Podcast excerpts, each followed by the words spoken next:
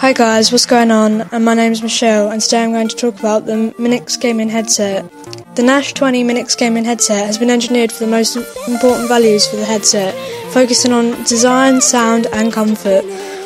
The headset has such a great professional look to it. It has fully adjustable ear cups and memory foam cushions that are made for them hardcore sessions, aka for gaming, and they are not willing to make your ears sweat.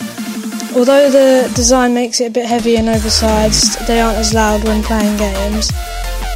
This headset has a scroll wheel on the left ear microphone and on-ear volume which allows you to simply access the volume or mute uh, functions easily. The microphone is also adjustable. I really like the idea of this because then you don't have to have the microphone right in front of you. You can move it wherever you would like. The sound is absolutely brilliant and I really like the quality. It's really crystal clear and they are really great if you're a music lover.